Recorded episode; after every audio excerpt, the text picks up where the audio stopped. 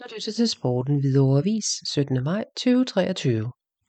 Stod for finalestævne uden egen deltagelse. Hvidovre Sportshaller lagde guld til U13 finalestævne. Hvidovre IF var i weekenden vært for sæsonens store finalestævne for landets bedste U13-hold. 16 drenge og 16 pigehold fra hele landet har spillet i Frydenhøjhallen af Hvidovre Idrætscenter, Frydens Idrætscenter og Dansborghallen. Søndag blev finalerne spillet i en velbesøgt Dansborhal, og hos drengene løb øh, FIF med guldet efter en finalesejr på 2011 over HIK. Hos pigerne endte guldet hos DHG Odense, der i finalen besejrede Ajax med 17-15. Det var 49. gang HIF afviklede det store stævne, og ifølge ungdomsformand Rasmus Kofod Pedersen kan det kun lade sig gøre takket være en enorm indsats fra klubbens frivillige. Det har været en fantastisk weekend, og jeg vil gerne sige et kæmpe tak til klubbens trænere, ledere og spillere, og de mange forældre, der har hjulpet til.